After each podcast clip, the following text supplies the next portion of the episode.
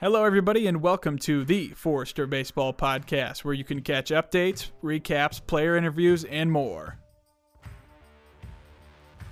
Welcome back, everybody, to the Forester Baseball Podcast. I'm your host, as always, Ryan Walker, and alongside me is Brent Turner. Brent Turner is the lead man out of the bullpen for the Foresters. The Foresters last weekend took on Mount Vernon Nazarene University out of Ohio, split the series 2 to 2 and those two double headers. Brent, how you doing, man? You know, I'm doing pretty good. Just glad to be on this and happy to be here with you and talk about the season.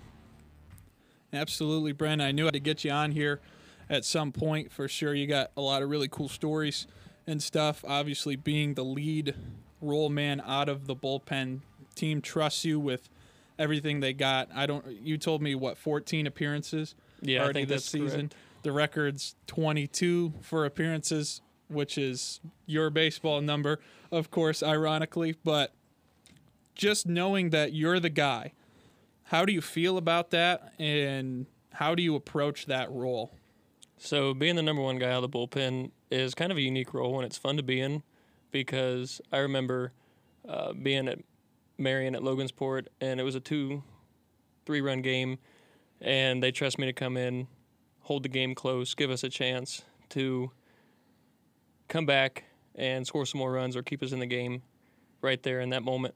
And at times, you know, it's kind of stressful, but once you get out there, it's kind of like, all right, been here before, take a deep breath and just throw the ball and let the people behind me work. Because I mean, we had Satchel Wilson, shout out to him, Crossroads Player of the Week this past week. So I mean, we have great defense behind me. So I just look to throw the ball and then turn around and see what they can do with the ball once it's hit.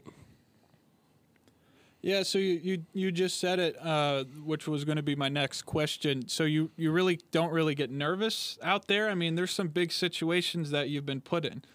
Do you ever get out there just like, oh, geez, here we go again? You know, I mean, you get the big game every single time. You ever no nervousness at all, or Uh, you know, you're not human if you're not nervous. So I get nerves. Like when we played Taylor last weekend, I mean, I came in, game was tied.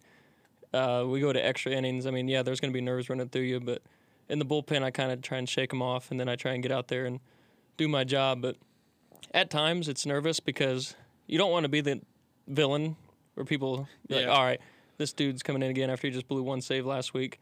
So you just want to come in there with a fresh mindset and understand that you're put in this role for a position or for a reason, and then they trust you with it.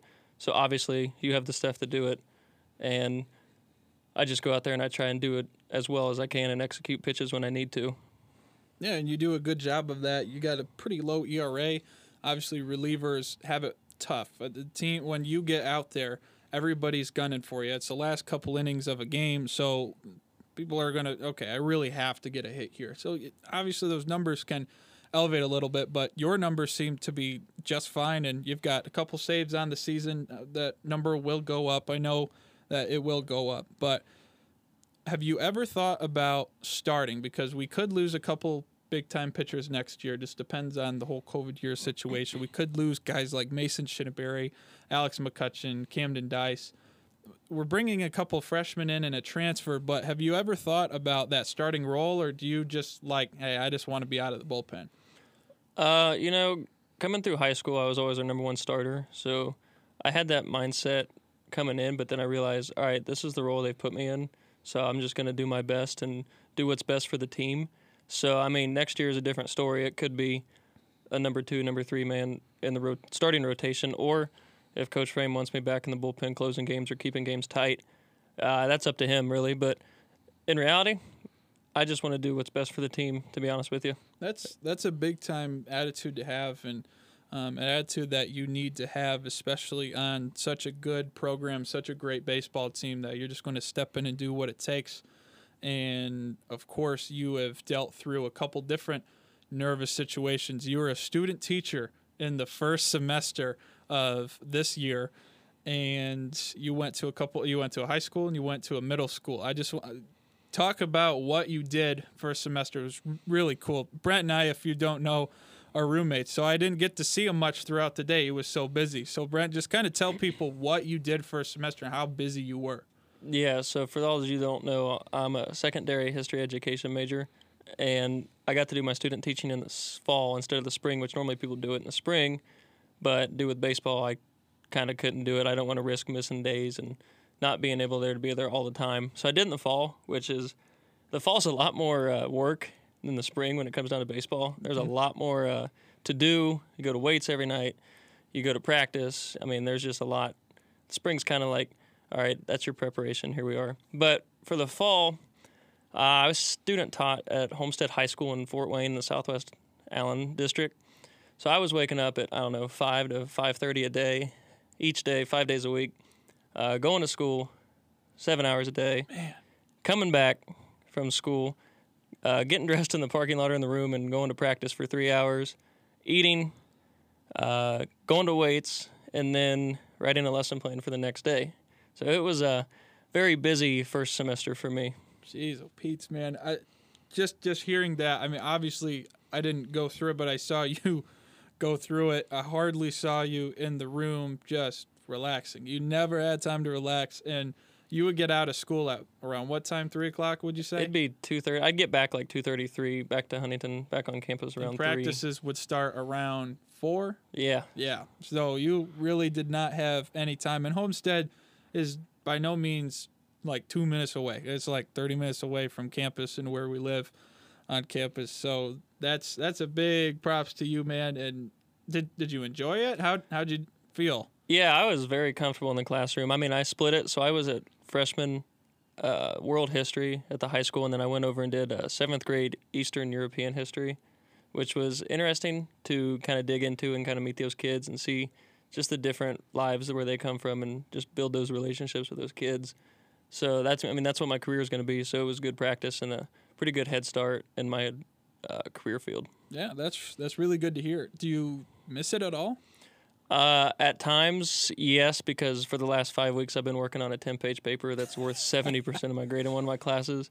So I miss grading instead of being the one that's being graded. But yeah, I do miss it at times. And do they miss you? The I'm students? sure they probably do. They were pretty sad when I had to leave, but Did uh, they pay any tributes to you? I already know this answer. That's why I'm asking. you. Yeah, so the pay- last the last day of my middle school practicum, uh, my teacher kind of coordinated this goodbye video that all the kids uh, could send their own video in because we were virtual, so I didn't get to see them the last seven weeks of school.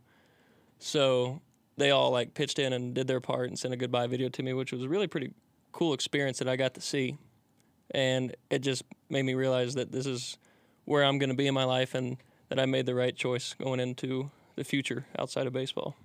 That's really cool, man. I'm glad that you got to experience that as busy as it was, of course. And the tribute video was really cool with each kid kind of like telling you like how much they're gonna miss you, how much they appreciate you, and it's just good to see like you leave a place. It's like okay, you know, I did my job, I did a good job. So it keeps you confident, keeps you motivated, and I'm sure the kids all the time were like that. They were always great to you, correct? Uh, we'll just leave that one as a blank. Uh, I love hearing some of the stories of what some t- some kids would say as middle schoolers and some high school freshmen are. Nothing crazy, but it's just funny hearing some Oh, it's stories. it was a that. joy. Yeah. Now, again, I've done this for. I think this is the third or fourth week. This is the fourth week that I've done this. I always ask kind of a fun question just to get to know uh, the players a little bit in a different area. So for Brent, he already knows what I'm going to ask him, but he has a really unique high school name, and the town name is really cool itself. And I just want you to just take it away. Yeah, so it's kind of a big running joke on our team because no one's ever heard of where I'm from. So for those of you that don't know, I'm from a small town called Rising Sun, Indiana, home of the Shiners. So it's a unique name. It's different. No one really heard of it. I had graduated with like 200, or there's 250 kids in my whole school. I graduated with like 40. So it's a really small town and kind of getting knowing people and then they're like oh where are you from and i'm like ah you're never going to know where i'm from and i tell them and they kind of laugh at it but since i've been here it's kind of been a fun running joke as to where i'm from and my hometown's name The Rising Sun Shiners. I I love that. And the school colors are what blue and white. blue and white yep I think it looks really cool. It stinks though because you guys don't even have a football team, which which stinks. High school football experience is really cool. Nonetheless. But do you know how they got to that name of the Rising Sun Shiners? You know, I think I know the hometown name pretty much because we live right on the Ohio River. So I think the story goes that you can just see the sun rise over top of the Kentucky mountains and the Ohio River. I think that's how I got it. But I mean, it kind of school mascot kind of goes fitting with the rising sun. Is is there an actual mascot? No, we do not have an actual mascot I think I think you and I are both glad that there is no mascot. There'd probably be a son of. Something. I think the whole town is. Yeah. Yeah, I think the whole town would uh, not appreciate that. So thank you so much for sharing that. I know it's fun to. It probably gets a little bit old telling that same story, but Brent, thank you so much for coming on, and good luck this weekend at Go or not at Goshen here at Forest Glen Park Friday and Saturday. Yep. Thank you, Ryan. Hey everyone, thanks for listening to the Forester Baseball Podcast. For more updates, head over to baseball underscore HU on Twitter.